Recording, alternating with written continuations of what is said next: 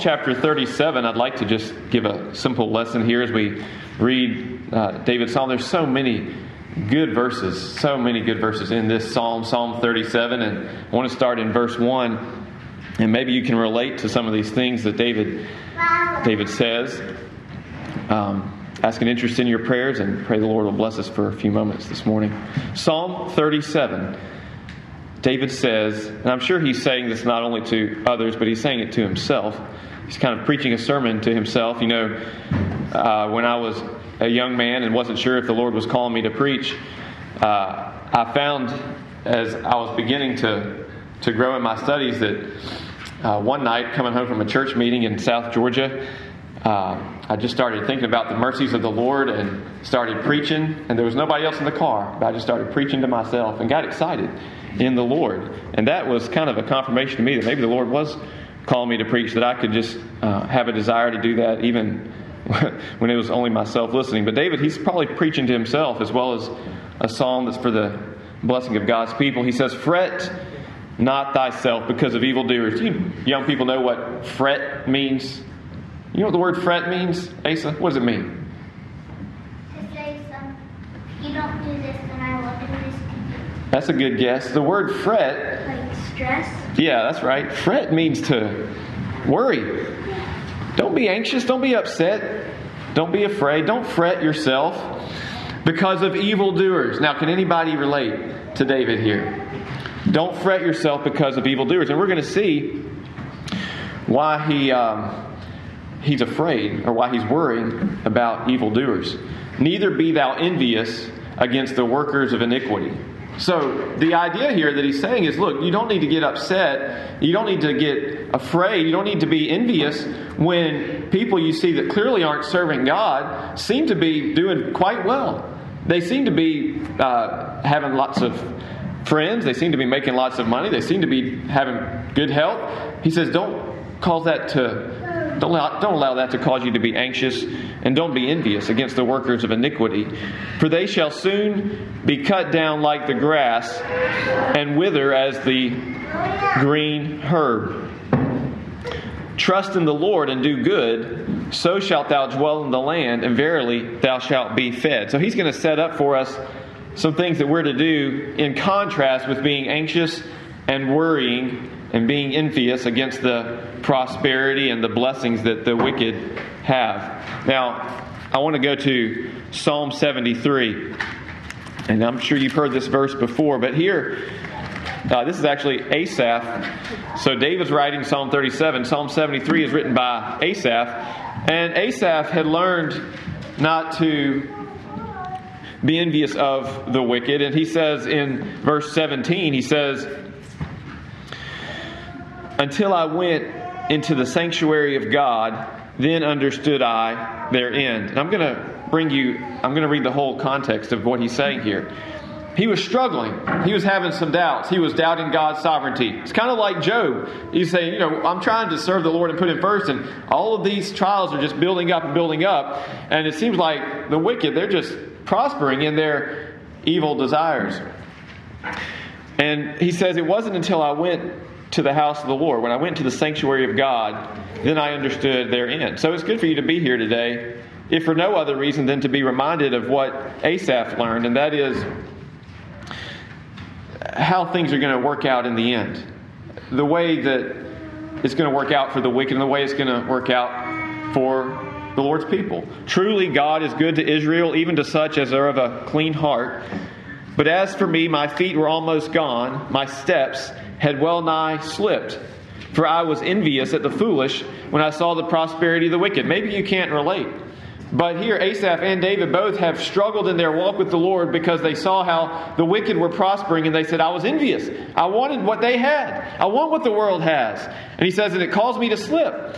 And you know, you can read in the book of 1 Timothy, chapter 6, and Paul talks about those who desire to be rich, and he says they pierce themselves through with many sorrows. When you make God, when you make your God money and getting rich and being wealthy, he says you can pierce yourselves through with many sorrows. Some teach that uh, gain is godliness, but Paul says that godliness with contentment is great gain. Maybe you can't relate, but I'll tell you almost every day I have to lay down that idol and that desire for making money, the desire for being rich. The Bible says, Seek first the kingdom of God and his righteousness. And take no thought for the morrow, for the morrow shall take thought for the things of itself. Sufficient unto the day is the evil thereof. And yet, the world's constantly telling you you've got to lay up treasures upon earth. Jesus says, Lay up treasures in heaven, where moth and rust doth not corrupt, and where thieves do not break through nor steal. Asaph's experience was that there are no bands in their death, but their strength is firm. They are not in trouble as other men, neither are they plagued like other men. Therefore, pride compasseth them as, about as a chain, violence covereth them as a garment. Their eyes stand out with fatness, they have more than heart could wish. They are corrupt and speak wickedly concerning oppression. They speak loftily. They set their mouth against the heavens, and their tongue walketh through the earth.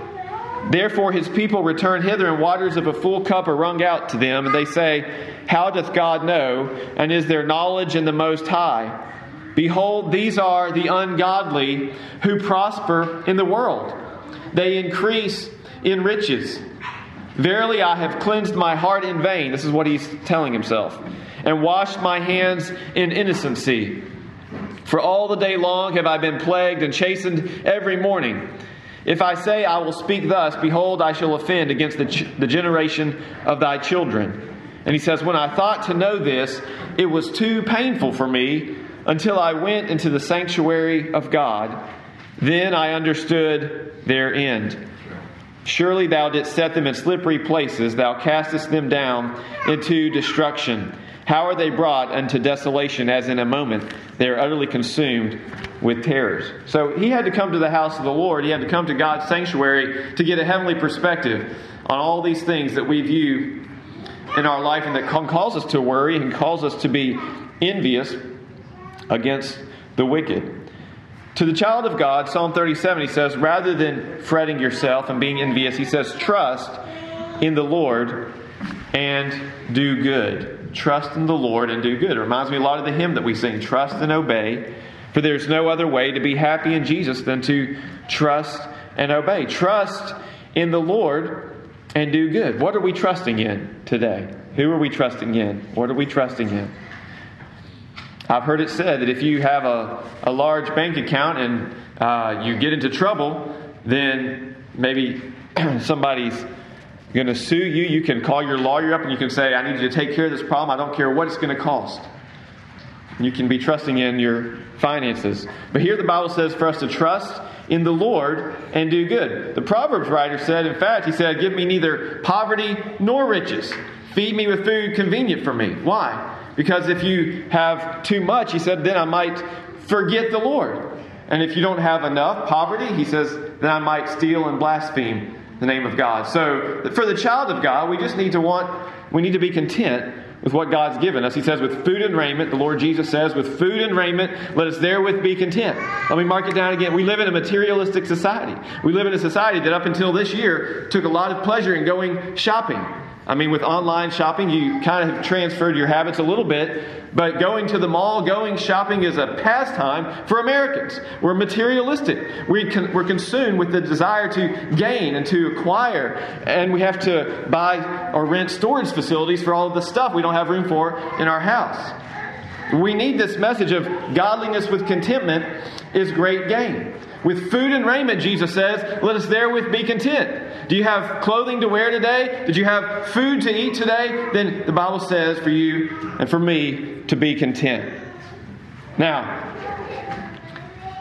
that's a hard lesson to learn. I want my family to be well taken care of. You want your families and your loved ones to be well cared for. But the Bible says, with food and raiment, let us therewith be content. For those of you that are newly married, I want to share a lesson with you, and maybe are going to get married soon. I want to share a lesson with you that it took me a while to learn, and that is the promises that God gives to you as a single young man or young woman are good for your family if you get married. That God's promise to take care of you and to provide for you, you can apply that to your spouse and to your children. God's going to take care of your family. It's going to take care of you. You don't have to worry. You don't have to justify overworking and neglecting spending time with your family because you feel like you've got to be the breadwinner. And another lesson, I may have made this point frequently here, I don't recall, but another lesson, men, is that if you provide for your family financially, you haven't done everything God's calling you to do as a man. We live in a society that tells men, I believe, that if you provide enough for your family, if you're earning a good income and your wife can go and buy whatever she wants at the clothing department store, that you've done your job. And that's just the beginning. It's just the beginning. Being a provider. God calls you to do much more than just provide for the physical needs of your family. He's calling you to be a leader and to be a spiritual leader in the home, to be a protector and to be a provider as well for your family. Trust in the Lord and do good, so shalt thou dwell in the land, and verily thou shalt be fed. Delight thyself also in the Lord, and he shall give thee the desires of thine heart. Now I want to stop here for a minute. Listen to that promise. Delight thyself also in the Lord, and he shall give thee the desires of thine heart. Carla and I were talking about this verse, and I think it means, you can interpret it two ways. It may mean both, but it probably means one of these, at least one of these things. Delight thyself also in the Lord. If we're delighting in the Lord, if He's our delight, if He's what we desire, and He says, I'm going to give you the desires of your heart, to me that's saying He's going to give you Himself. If He's what you delight in, if He's what you desire in, He's promising to give you Himself. I think the verse at least means that. But we could go further. Delight thyself also in the Lord, and he shall give thee the desires of thine heart. If he's your delight, if Jesus Christ is your desire, if he's the one that you're seeking after, if he's the one that satisfies you, if your prayer and your heart's desire, like the brother prayed this morning, is to see his face, to see him high and lifted up, to be satisfied, like the Bible says, when we see him, when we are in his likeness, and when we behold his glory, if you're delighting yourself in the Lord, then I believe that the desires of your heart are going to be, by and large, from Him. They're going to be in line with His will. And so you may have a desire uh, for a natural thing, like Ella's desire to come to Maryland. Well, if she's delighting in the Lord, the Lord may have put that on her heart. And then He answers that prayer. And what a blessing for our desires to be in line with God's will, so that when we're praying, we're not like James who says you're just praying to consume it upon your lust, the lust of the flesh, the pride of life, the lust of the eyes. But your desires and your heart have been brought into conformity to the perfect will of God. And what a blessing it is when we see God answer those things that maybe they're above what we need. They're beyond our, our food and our clothing, but we get to see Him provide for maybe things that we just want. We just want to go see our family in Maryland. And the Lord blesses that. I remember Sister Debbie Fulmer, real powerful to me when I was a, a teenager at prayer meeting at their house testifying about how the Lord is so good that she could just have a thought of something that she just just wanted and didn't even maybe pray about it, but the Lord would, would provide that and, and give that to her. And I've seen the Lord do that in my own wife's life. We have never been wealthy, but we have never, I tell you, Carl and I both can testify, we have never lacked for any good thing. And that ought to be an encouragement to all of us. Jesus says, Seek first the kingdom of God and his righteousness, and all these things shall be added unto you. That we can trust him we can trust Him with our lives. We can trust Him with our finances. We can trust Him with our family. We can trust Him enough to walk by faith, even when the world may criticize or condemn or, um, or misinterpret your desires to serve Him. Delight thyself also in the Lord, and He shall give thee desires of thine heart. Commit thy way unto the Lord. Trust also in Him, and he shall bring it to pass. Another marvelous promise. Commit thy ways unto the Lord, trust also in him, and he shall bring it to pass. Now, Proverbs tells us in Proverbs chapter 3 that we're to acknowledge the Lord in all our ways. Trust in the Lord with all thine heart and lean not unto thine own understanding. That's so easy to do as human beings, as sinners, it's so easy to lean to your own understanding, to lean to my own understanding. But he says, In all thy ways acknowledge him, and he shall direct thy paths. Now, I may take it to an extreme, but I would submit to you that that means there's nothing too small to pray about. There's nothing too small in your life. There's no decision that's too small for you to say, Well, Lord, I know you're busy. I've got this. I can handle this. It's a small one. He says, acknowledge him not in some of your ways, not in most of your ways. He says, acknowledge him in all of your ways. And if he wants us to acknowledge him in the small details of our life, how much more so when it comes to the life changing implications of like where you're going to go to church or who you're going to marry or how you're going to raise your children or if your wife's going to stay home with your children or if she's going to be out in the workplace. Acknowledge him in all your ways, and it says, and he shall direct your paths. And James gives us that wonderful promise that if any man lack wisdom, let him ask of God to give it to all men liberally and upbraideth not, and it shall be given him. That ought to be something we've been praying for a great deal this year, and I confess I have not prayed for the wisdom like I need wisdom, like we all need wisdom. Lord, how do you want us to live? How should we live our lives in this season, in this generation? How do you want us to meet together? What's the, what's the safe way? What's the right way? What's the best way to love our neighbor as we love ourselves? You know, I think one lesson that we've gotten from 2020 is this idea of what does it mean to love your neighbor. You know, in 1 John, it talks about how we know that we love the children of God. It's interesting. How do you know you love the children of God? How do you know you love God's people? 1 John chapter 5, verse 2. Listen, he says, By this we know that we love the children of God when we love God and keep His commandments. Isn't that interesting? And what does God say to do? Forsake not the assembling of yourselves together as the manner of some is. When we obey God, we're loving the God's children. And when we keep His commandments, when we love God and keep His commandments, He says that's how we show our love to one another. Isn't that interesting? One of the best encouragements you can be to your brothers and sisters is to put the Lord first in your life and to try to serve Him to the best of your ability. Commit thy way unto the Lord, trust also in him, and he shall bring it to pass. And he shall bring forth thy righteousness as the light, and thy judgment as the noonday. That sounds a lot like what Jesus said about letting your light so shine before men that they may see your good works and glorify your Father which is in heaven. He shall bring forth thy righteousness as the light, and thy judgment as the noonday. When? When you're committing your ways unto him, when you're delighting in him, when you're trusting in him. Rest in the Lord and wait patiently for him. Then he says it again Fret not thyself because of him who prospereth in his way. You can see this and you can get anxious about it. And you can say, you know what? I think I'm going to try to copy their examples. They seem to be prospering. I'm going to copy their example. He says, You don't fret about it. You don't worry about it. Because of him who prospereth in his way, because of the man who bringeth wicked devices to pass.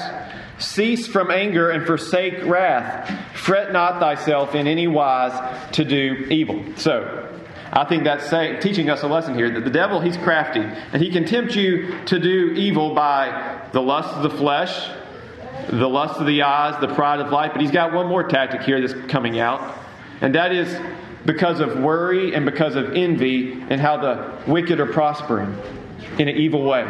They're not serving the Lord. They're doing great. I'm just going to copy their example. God says, Don't fret yourself in any wise to do evil. Don't allow yourself to be enticed because you see that they seem to be uh, uh, prospering in an evil way. Remember the psalm that we read in Psalm 73? He says, I remembered, I saw the end when I went to the sanctuary of the Lord. He saw the, their end. He remembered the truth. For evildoers shall be cut off, but those that wait upon the Lord, they shall inherit the earth. You remember Jesus' Sermon on the Mount? Blessed are the meek, for they shall inherit the earth. Guess where he gets that from? He says, Those that wait upon the Lord, they shall inherit the earth. Not those that are smarter than everyone else, not those that have a better uh, business idea, not those who are stronger than everyone else. That's the way the world views it. If you've got bigger muscles, then you're going to be able to put everybody else down. If you've got bigger weapons, you're going to be able to win all the battles. But what does God say? God says, Those that wait upon the Lord, they shall inherit the earth. And that's what Isaiah said in Isaiah chapter uh, 40.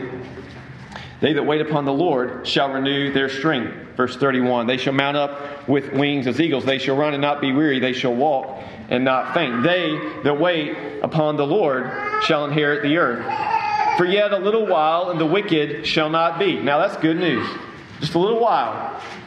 There's going to be a time when in the earth there's not going to be any more sin. There's not going to be any more sin in us. I love what Luke prayed. Lord, help. Looking forward to seeing one another without the scars and without the blemishes. And you know what? The good news is Jesus already sees us that way. He already sees us without our scars and without our blemishes. And frankly, I don't know about you, Luke, but the more I spend time with, with Jesus, the more I spend time with God, the only scars and blemishes that I really see are the ones in myself. You're, you're all looking pretty good from my perspective. But there's going to be a time when there's not going to be any sin in ourselves or in anyone else in the world. The wicked are going to be cut off. Yea, thou shalt diligently consider his place, and it shall not be. But the meek shall inherit the earth. There's a promise for you. It's a, it's a, it's a, it seems to be a contradiction. The meek. Why are the meek going to inherit the earth? What's so special about the meek? Moses was a meek man. You know what Moses did when they criticized his ministry, when his own brother and sister, Miriam and Aaron, said, You know what? God's made us prophets too. Why is Moses so special? And they started to sort of lead a rebellion against Moses, who had been ordained by God to lead the children of Israel out of Egypt. Moses, it says, was such a meek man that he wouldn't even defend himself. I don't know if he got physically angry or if he just suppressed it. But he was so meek that he didn't say, Hey, look, God called me to do this. I was on the backside of the desert for 40 years. I didn't choose this. I didn't sign up for it. God called me to do it. You have to follow me because I'm following the Lord. He didn't do that. He just turned it over to the Lord, and the Lord took care of him. And Miriam was struck down with leprosy. After Moses prayed for her, she was healed. It ought to be a warning call for us, a wake up call about submitting to those that God places in authority over us, including in political positions of authority. The Bible says for us as believers to pray for those that are in authority over us, for kings and for all that are in authority, that we may lead a quiet and peaceful life with all godliness, I believe, in 1 Timothy 2. The meek shall inherit the earth. Moses, the most meek of men, other than the Lord Jesus Christ. Jesus was a meek man. What does that mean? Does that mean he was physically weak? No. Does it mean he was in situations where he just didn't know how to respond, so he just sat back and waited to see how it was going to turn out. No, it means that he had perfect control of his, of his emotions, of his mind, and of his heart. And when unjust things were done and it caused him to be angry, he had that anger under perfect control. And he did get angry. The Bible records times where he was going to heal a man on the Sabbath day, and it says that he looked around him with anger upon those that were watching to see if he was going to heal on the Sabbath, so they could accuse him of being a sinner, of breaking the law of God, of doing a miracle on the Sabbath day. And their self righteousness and legalism, he was angry that they cared more about their self righteousness and their traditions of men than the, the health and the well being of a afflicted child of God. In the temple, he was angry twice at the beginning of his ministry and at the end of his ministry when he saw those ones who had gathered there and they turned the house of God, which is a house of prayer for all nations, into a den of thieves because they were assembled there selling sacrifices and changing the money so they can make a profit off of the people of God. It made him angry, but he had that anger under perfect control. And he funneled that anger and he used it to flip the tables over and to drive out the sacrifices that were being sold there.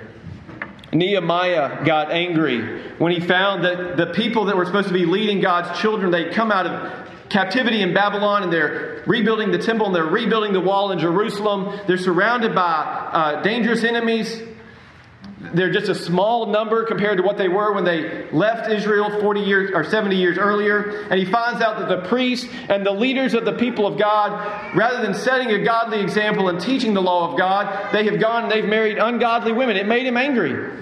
And in fact, in the book of Nehemiah, that he required them, he heard some of the children of these, these couples, these men who were supposed to be leaders, godly men in the congregation who had married ungodly, outlandish women. That's where we get the term from. Outlandish women. They were not a part of the children of Israel. It was forbidden by God for them to marry outside of the nation of Israel.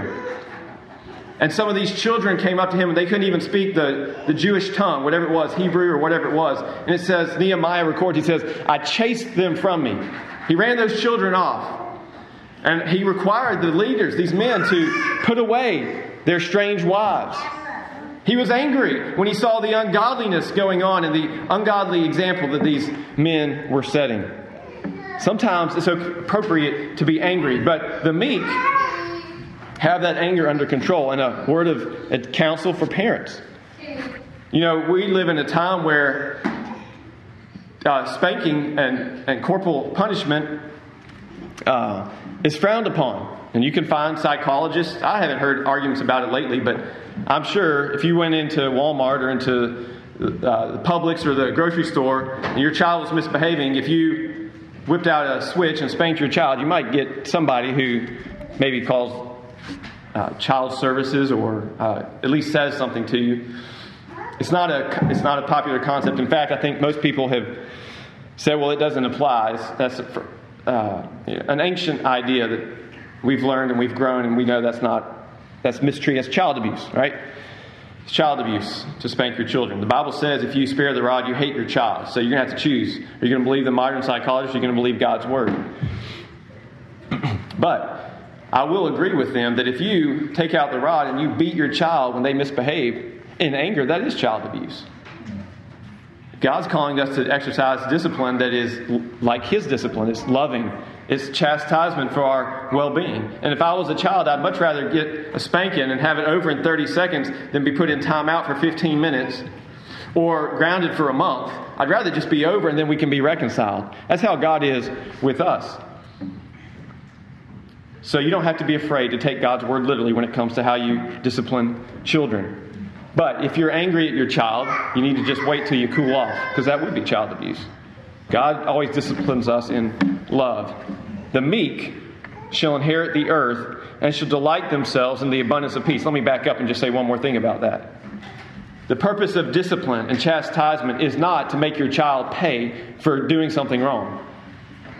It's not to get even with them. It's not to show your frustration that they've just pushed you over the limit and now they're going to suffer for it. They've inconvenienced you, they've interrupted your TV show or your phone call, and now they're going to have to find out how uh, angry that makes you.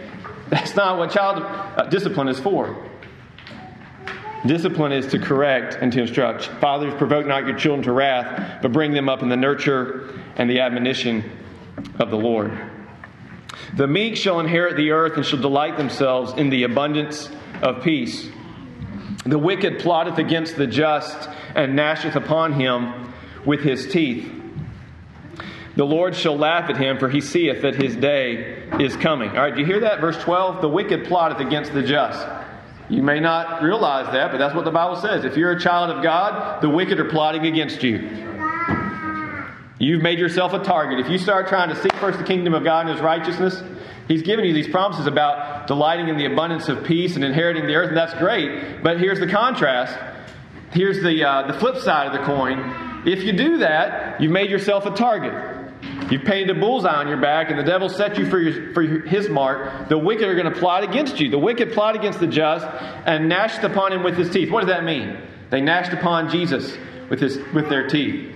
I think, basically, it may be more than this. It at least means you're going to get slandered. Your reputation is going to be drugged through the mire. You're going to be uh, falsely represented. Your efforts to serve the Lord, to try to humbly put Him first, to try to crucify your flesh and, uh, and uh, abstain from fleshly lust which war against the soul, that your little feeble childlike efforts to try to serve the Lord are going to be ridiculed and mocked and scorned, and probably they'll find a reason to, to say, hey, you're doing something wrong in serving the Lord. You're breaking the law. You should go to jail. You should stop that right now. You should stop meeting together. You're, you're endangering society. The wicked plotteth against the just and gnasheth upon him with his teeth. But look, the Lord shall laugh at him, for he seeth that his day is coming. So this doesn't concern God. He's not worried. God's not fretting about it, so you don't need to fret about it. The Bible says in Psalm 2 He that sits in the heavens shall laugh. The Lord shall hold them in derision. I heard about a mayor in Washington, D.C., who said we ought to proclaim Christmas Eve as a day to praise our Savior, Dr. Anthony Fauci. Can you believe that's real? The Lord shall laugh at him, for he seeth that his day is coming. The wicked have drawn out the sword and have bent their bow to cast down the poor and needy and to slay such as be of upright conversation. Their swords shall enter into their own heart, and their bows shall be broken. A little that a righteous man hath is better than the riches of many wicked. For the arms of the wicked shall be broken, but the Lord upholdeth the righteous. The Lord knoweth the days of the upright, and their inheritance shall be forever. They shall not be ashamed in the evil time, and in the days of famine they shall be satisfied. But the wicked shall perish, and the enemies of the Lord shall be as the fat of lambs. They shall consume, into smoke shall they consume away. The wicked borroweth and payeth not again, but the righteous showeth mercy and giveth. For such as be blessed of him shall inherit the earth, and they that be cursed of him shall be cut off. The steps of a good man are ordered by the Lord, and he delighteth in his way. Though he fall, he shall not be utterly cast down. You know the, the hymn that we sing? The righteous shall hold on his way. Though he fall, he shall not be utterly cast down, for the Lord upholdeth him with his hand. Now listen to this, this um, promise. I have been young and now am old. This is David. David says, I've been young and now I'm old. All right, he's lived a long life. And I want you to listen to this, young people. Listen to what he says. He says, I want to tell you something. In my whole life, he says, there's something that I've never seen. I've never seen the righteous forsaken, nor his seed begging bread. Now, that's a remarkable thing because there were definitely times of famine, times of pestilence. I don't know if David lived through any of those major times of famine. But he says, In all of my life, I've never seen the righteous forsaken, nor the seed of the righteous begging bread. He is ever merciful and lendeth, and his seed is blessed. Depart from evil and do good, and dwell forevermore. For the Lord loveth judgment and forsaketh not his saints. They are preserved forever, but the seed of the wicked shall be cut off. The righteous shall inherit the land and dwell therein forever. The mouth of the righteous speaketh wisdom, and his tongue talketh of judgment. The law of his God is in his heart, none of his steps shall slide. The wicked watcheth the righteous and seeketh to slay him. The Lord will not leave him in his hand, nor condemn him when he is judged. Wait on the Lord and keep his way, and he shall exalt thee to inherit the land. When the wicked are cut off, thou shalt see it. I have seen the wicked in great power and spreading himself like a green bay tree. Yet he passed away, and lo, he was not. Yea, I sought him, but he could not be found. Mark the perfect man, and behold the upright, for the end of that man is peace. You know, it reminds me of a brother named Job. Job was considered a perfect man and upright in all of his generations. And he was marked. He was marked by the Lord as that. And the devil lied on Job and said, The only reason Job's serving you, Lord, is because you blessed him so much. And you can read the book of Job and see the agony and the sorrow that he went through. But I just want you to see how it all ends in Job 42, verse 12. It says, So the Lord blessed the latter end of Job more than his beginning. After all that that Job went through, it's kind of funny. It's almost like God was just humbling him and preparing him to receive the abundance of blessings that God was about to pour out upon him. The latter end of Job was blessed more than the beginning, for he had 14,000 sheep and 6,000 camels and a thousand yoke of oxen and a thousand she asses. He had also seven sons and three daughters. Mark the perfect man and behold the upright, for the end of that man is peace. But the transgressors shall be destroyed together, the end of the wicked shall be cut off. All right, what's the lesson here? I think the lesson is, at least part of the lesson is this. Can you uh, advance and can you get ahead by wickedness and through wickedness and through evil? Yes, you can. Can you get ahead for a while and can you uh, accumulate great riches through evil? Yes, you can.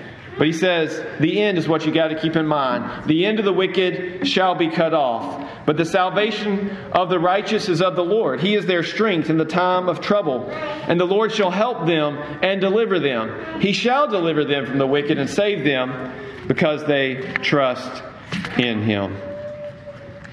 He shall save them and deliver them because they trust in him. I want to close with Ephesians chapter 3. Ephesians chapter 3. This was Paul's prayer for the Ephesian saints. He says, verse 14. Actually, I'm going to back up to 13. It says, Wherefore I desire that you faint not at my tribulations for you, which is your glory. That was Paul's attitude. They could have been discouraged. They could have said, You know, the Apostle Paul, he preached to us, he helped found the church here at Ephesus. He's a faithful minister. We love him. We've, we've supported him in the ministry. And now he's over there. He's in jail. He's suffering for righteousness' sake. He may be put to death. And where's the Lord that he preached about? The sovereign, gracious God that we believe in. Why is God allowing this to happen to him and for him to be afflicted? I've exhorted the church at Hopeland. I want to exhort you here as well. I don't know what the future holds. It may just, things may just from here just get better and better and better and brighter until the Lord comes back. Or it might not.